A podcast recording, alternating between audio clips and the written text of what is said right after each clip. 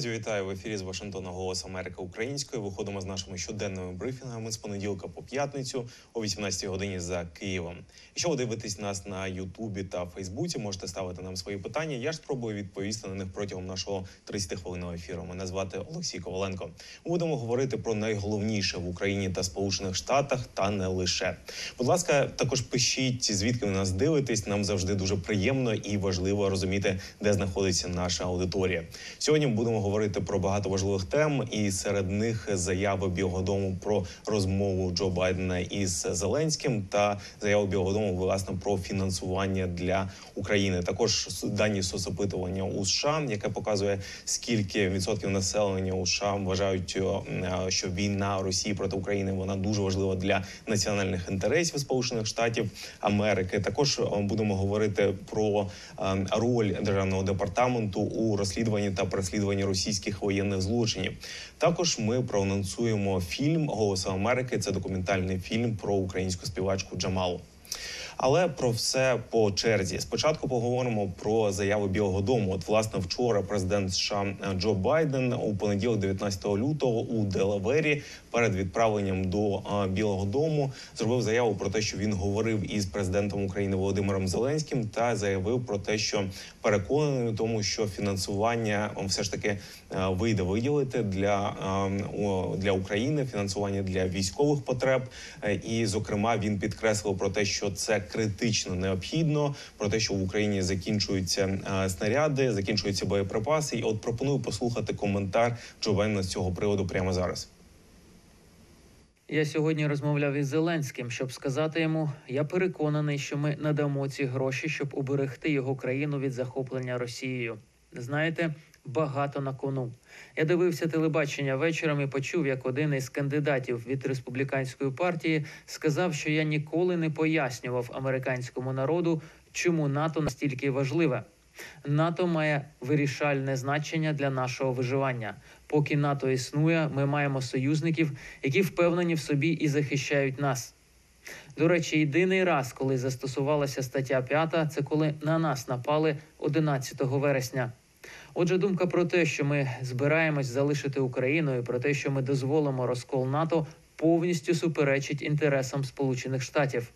Настав час переконатися, щоб Конгрес повернувся до роботи і ухвалив закон про фінансування НАТО. Це критично. Від цього залежить наша безпека. Подивіться, як мужньо і героїчно воює український народ. У них так багато поставлено на кону. І думка про те, що зараз, коли у них закінчуються боєприпаси, ми підемо. Це абсурд, це неетично. Я вважаю, що це просто суперечить всьому, що ми є як країна. Я збираюсь боротись, доки ми не отримаємо фінансування, не забезпечимо їх необхідною амуніцією та потенціалом, потрібним для захисту. Тим часом інша важлива тема це взагалі опитування серед населення США, наскільки важливою є тема війни Росії проти України, повномасштабної війни Росії проти України для самих американців, та от на думку американців для національної безпеки США. І останні дані опитування соціологічної компанії Pew показали, що через майже два роки після вторгнення Росії в Україну 74% американців вважають війну Росії проти України важливою для національних інтересів США. А 44% опитаних вважають її дуже важливою. От при цьому тут також важливо подивитись розподіл між прихильниками різних партій і члени демократичної партії та позапартійні американці. Вони більш прихильні до цієї думки, що війна Росії проти України вона є дуже важливою для національних інтересів США. І от коли мова йде про важливість конфлікту для них особисто, також демократи частіше ніж республіканці говорять, що війна Росії ем, проти України для них є важливою. Це 65% серед прихильників демократичної партії і 56% серед прихильників республіканської партії. При цьому також цікавий момент, що американці старшого віку частіше говорять, що війна Росії проти України важлива як для національних інтересів США, так і для них особисто. І ем, е, також ем, в держдепі переконані в тому, що більше справ проти російських воєнних злочинців вони будуть розглядатись і в міжнародних організаціях, і в американських судах. І це також дуже важливо ем, і з точки зору того, як американці бачать цю війну, бо вони бачать всі ці воєнні злочини, які російські сили коять на території України. І от нам вдалося поговорити з представницею державного департаменту, яка говорить про те, що можливі нові ордери на арешт проти російського керівництва і безпосередньо самого президента Росії Володимира Путіна. Про це також про взагалі можливість заарештувати Путіна, можливість створення трибуналу для розслідування та переслідування злочину агресії Росії, а також операції з повернення українських дітей. Мені вдалося поговорити із посолкою державного департаменту США з питань глобального кримінального правосуддя Бет Скак. Можемо послухати фрагменти з цього інтерв'ю, якщо маємо його прямо зараз. Напередодні другої річниці війни українська влада зафіксувала понад 125 тисяч воєнних злочинів. Це майже подвоює цифру, яка була рік тому. Чи стало правосуддя ближчим? Yes, it has. Стало насправді наразі. Ми створили з консультативною групою з питань воєнних злочинів базу для підтримки Генеральної прокуратури в Україні. Ці справи просуваються. Ми також бачили активну діяльність у міжнародному кримінальному суді. Два ордери на арешт для самого президента Путіна та Марії Львови Белової, яка є так званою повноваженою з прав дітей. Також створення міжнародного центру з переслідування за злочин агресії в Гаазі. Це група прокурорів, які збираються переслідувати злочин агресії, який багато хто в Україні вважає первинним злочином, таким з якого почались усі воєнні злочини та злочини проти людства. Ви згадали ордери на арешт. Після того як Путіну видали ордер на арешт, він особливо не подорожував. Чи є зараз реальна можливість арешту Путіна? Ми маємо розуміти, що ці судові процеси потребують часу. Це складні справи. Міжнародний кримінальний суд не має можливості проводити заочне судочинство, тому їм потрібно знаходження обвинувачених під арештом, щоб продовжити судовий процес. Але тим часом вони можуть багато зробити, щоб підготувати свої справи, підготувати свідків до свідчень, зібрати документи, працювати із прокурорами по всьому світу. And just to see how binding is this uh, arrest. І все ж таки, якщо говорити про практичне значення цього ордеру на арешт, цього року Вірменія приєдналась до міжнародного кримінального суду. Якщо, скажімо, Путін подорожує до Вірменії, чи матиме Вірменія арештувати Путіна? we have already seen the impact of these warrants. Що ж, ми вже бачили вплив цих ордерів на арешт. Путіна запросили взяти участь у конференції БРІКС в Південній Африці. А судова система, громадянське суспільство мобілізувались та дали чітко зрозуміти, що Південна Африка має юридичне зобов'язання згідно з Римським статутом, відповідно до якого було створено МКС. Ці зобов'язання включають співпрацю з судом, в тому числі виконання ордерів на арешт, які видає цей суд. Тож, зрештою, Путін не подорожував до Південної Африки. Таким чином, будь-яка інша держава-член МКС має такі ж обов'язки щодо співпраці та дотримання рішень суду і виконання ордерів на арешт, які видає суд. Speaking of the investigations here, Нещодавно США почали перші розслідування воєнних злочинів Росії проти американських громадян.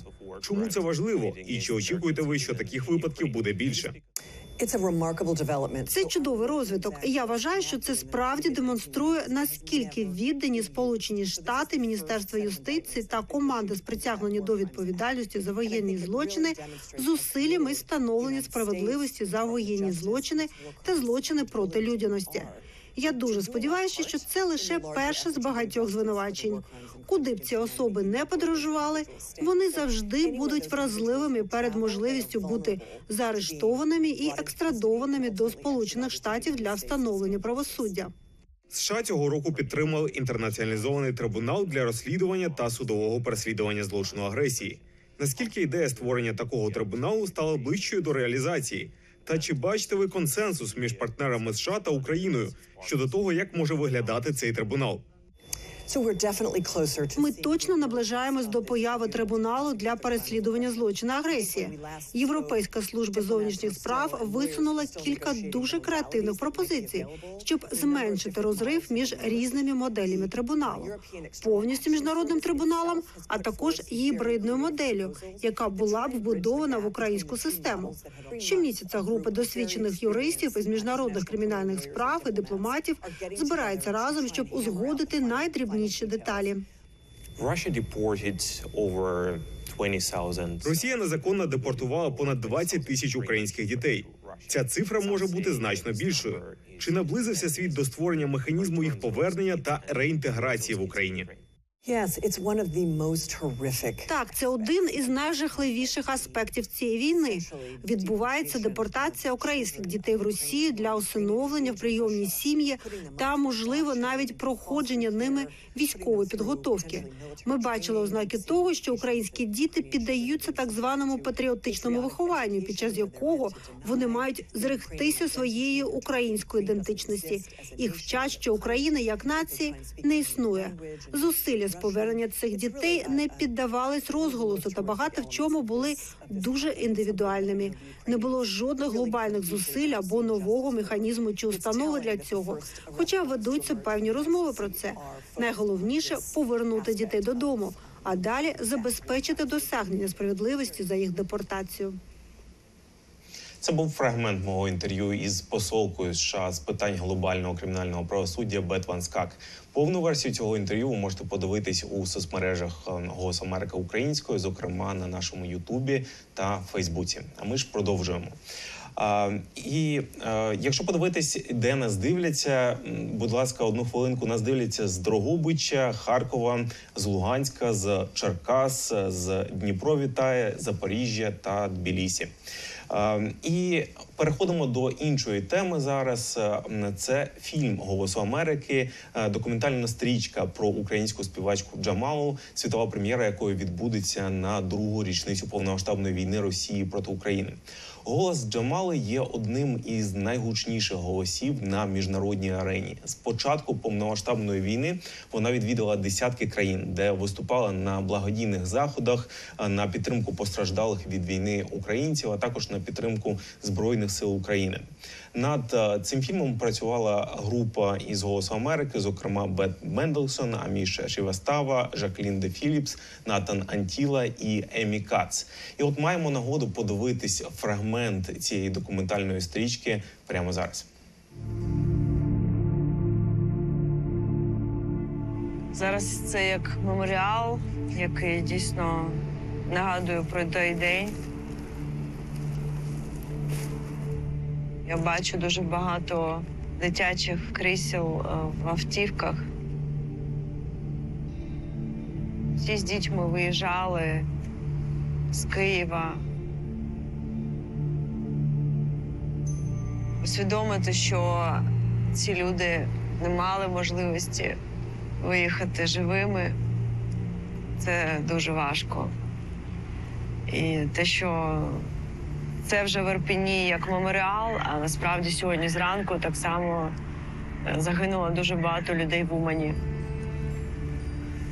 Просто в своїх ліжках вдома. Тож реально це нам нагадує про те, що війна триває.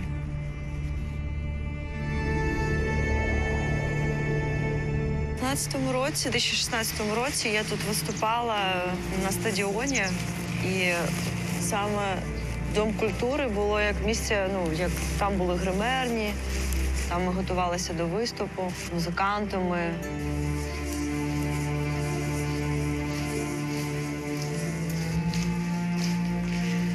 І звичайно, коли ти приходиш зараз і бачиш е, розбите вщент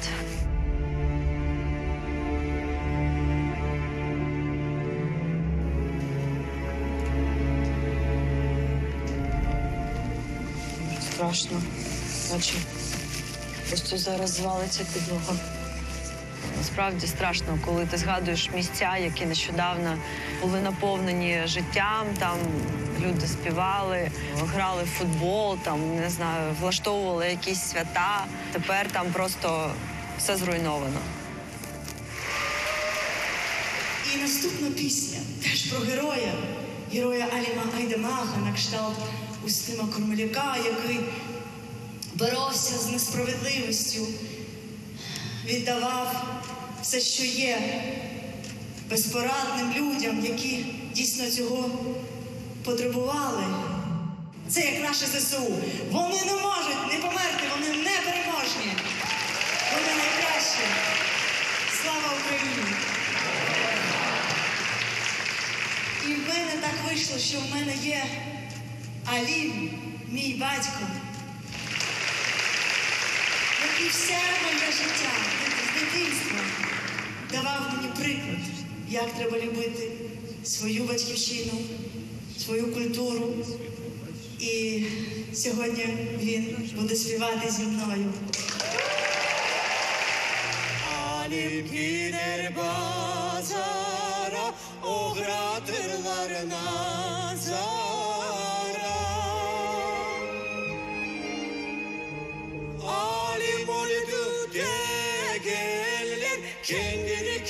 in it.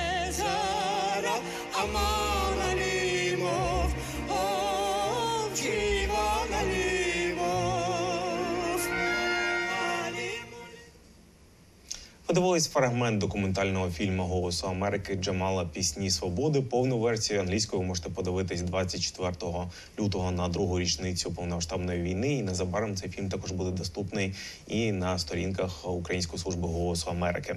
А ми ж маємо нагоду зараз поспілкуватись із самою співачкою Джамалою. Доброго дня. Джамала, вітаю вас. Дякую дуже, що знайшли час приєднатись до нас. Вітаю вас і дякую за те, що запросили.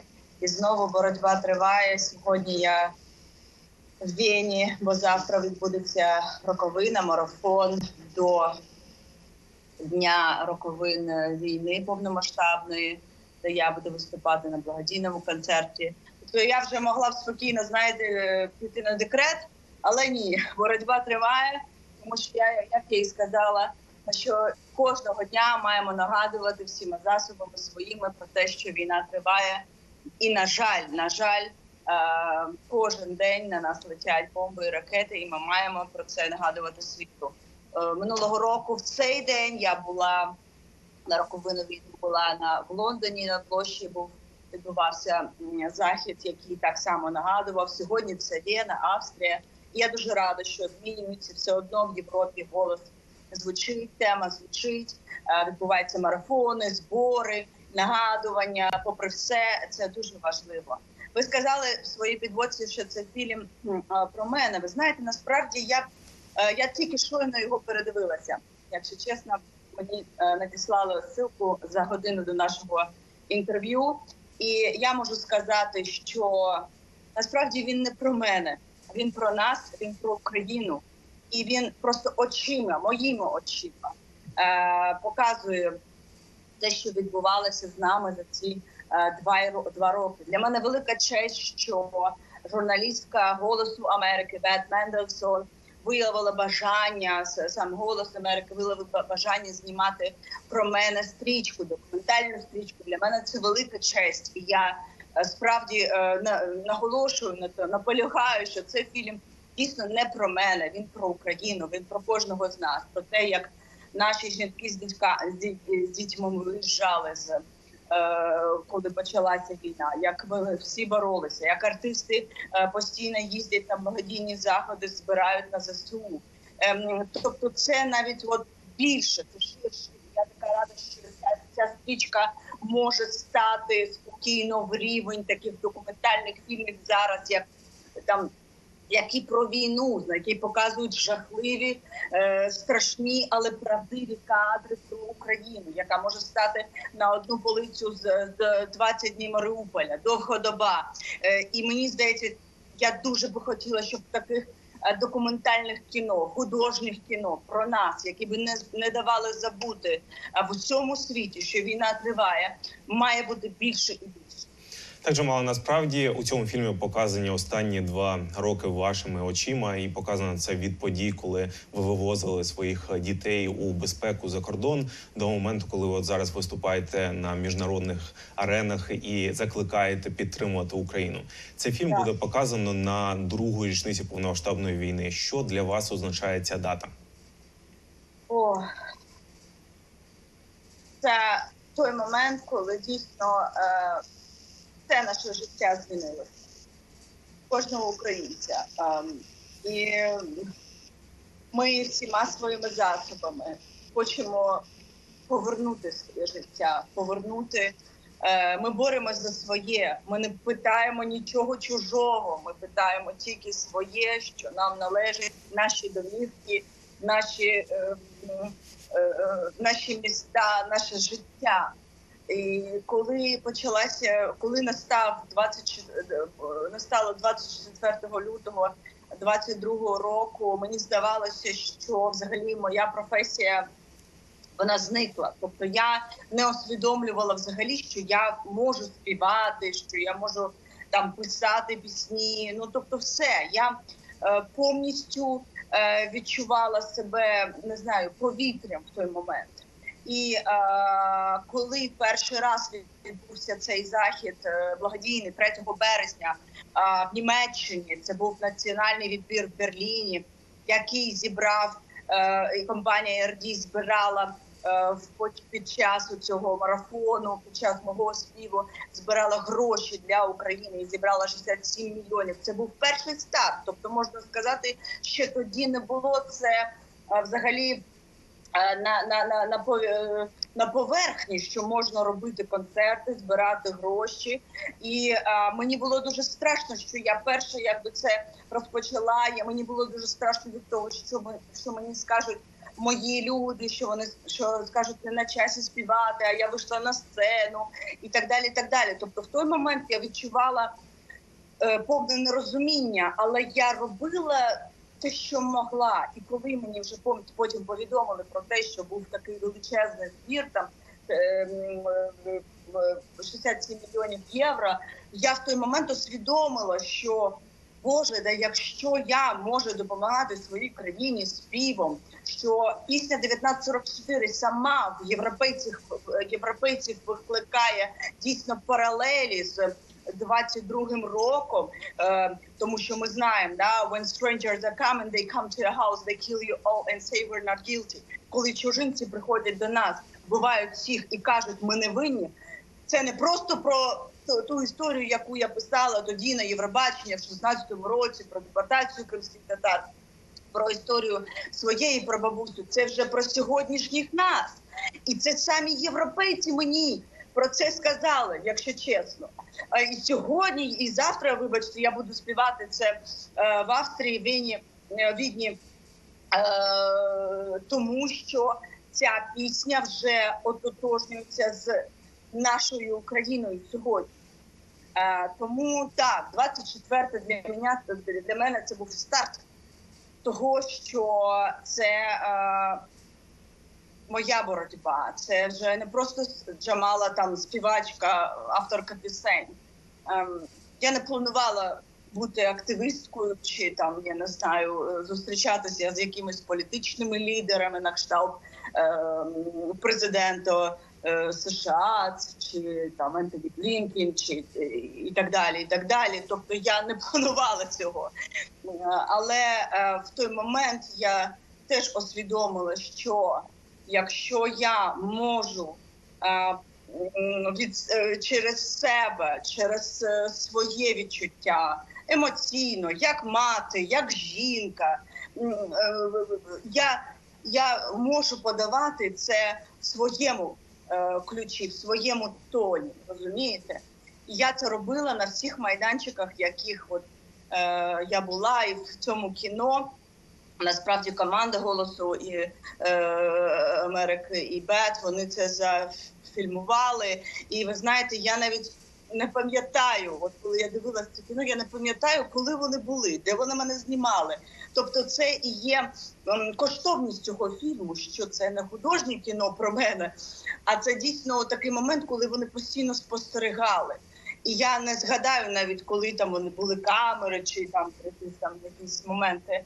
Тобто, це е, дійсно спостереження за мною під час оцих активних дій е, допомоги. Чимало кримські татари втратили свій дім 80 років тому. Потім сталася анексія Криму. Зараз ви знов о, були вимушені вивозити дітей у безпеку. Тобто цілі покоління кримських татар втрачали свій дім через російську агресію. А, як історія цього болю кримських татар впливає на вашу креативну творчість? О, може, це прозвучить банально, але я завжди співаю про те, що відчуваю, пишу про те, що мені болить. Коли я навіть написала пісню 1944, я ж написала її на конкурсі Євробачення. Я писала її, тому що в той момент е, окупація мені нагадала знову це відчуття втрати дому, а, про який мені розповідала моя прабабця Назелхан, яка з п'ятьма дітьми на руках була в товарних вагонах без їжі і води. Два тижні вони їхали е, в середню Азію, і по дорозі її молодша донька померла. І, е, і оцей момент саме смерть цієї дитини. е, Саме це страждання, яке вона е, пережила, і від чого вона виростила синів, чотирьох синів, привезла їх в Крим. І ця сила, ця неймовірна сила цієї жінки мене надихнула на написання пісні 1944. Е, так що можна сказати, що да, напряму все, що я відчуваю, все, що я переживаю, е, викарбовується в моїх піснях. Е, так само під час е, е, вже повномасштабної війни в мене народилася. EP поклип, в якому є Take Me to a Place, яке в якому я розповідаю про те, що хочеться, начебто, опинитися в місці, де немає війни, але поки в мене вдома триває війни, такого місця для мене немає, не існує. Е, Далі є вже величезне полотно в вигляді альбому Хрим. Е, Це 14 унікальних кримськотатарських пісень е, з повним симфонічним оркестром, абсолютно оригінальне аранжування. Це сучасний кримськотатарський альбом. Може, це прозвучить дуже голосно, але вже на сьогоднішній день я можу сказати, що дійсно аналогу не існує йому, і е, він вже здобув е, величезну е, симпатію серед європейських чартів. Він був там в десятці, там і постійно писали про нього і в Японії, і в, європейських країнах.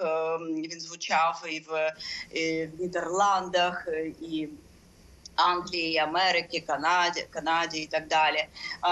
Ми зіграли е, світову прем'єру 11 травня в Ліверпулі під час Євробачення, яке зібрало 15 тисяч глядачів. Е, І це було дійсно вперше в історії не просто кримсько-татарської музики, а взагалі української музики, коли українська виконавиця співала сольну програму під час Євробачення. Це було саме ініційовано ліверпульським е, ліверпульською адміністрацією про те, що вони хотіли, щоб у них був такий ексклюзив. Вигляді вигляді цього концерту з BBC Philharmonic Orchestra. Чимала. Тобто, тобто, да, На да. жаль, у нас закінчується ефірний час, але дуже хочу вам Я подякувати. багато Дуже хочу вам подякувати за цю розмову і дякую вам дуже за вашу роботу. Е, Ви дивились е, зараз наше інтерв'ю та фрагмент фільму Голосу Америки про українську співачку Джамалу та про те, як вона бачила своїми очима ці останні два роки повномасштабної війни. На цьому ж ми будемо прощатись. Е, Дивіться наші щоденні брифінги, які виходять з понеділка по п'ятницю о 18 годині за Києвом щодня. Повертайтесь завтра. Па-па. Завантажте мобільний додаток Голосу Америки. Додаток дозволяє автоматично обходити блокування завдяки вбудованому VPN сервісу.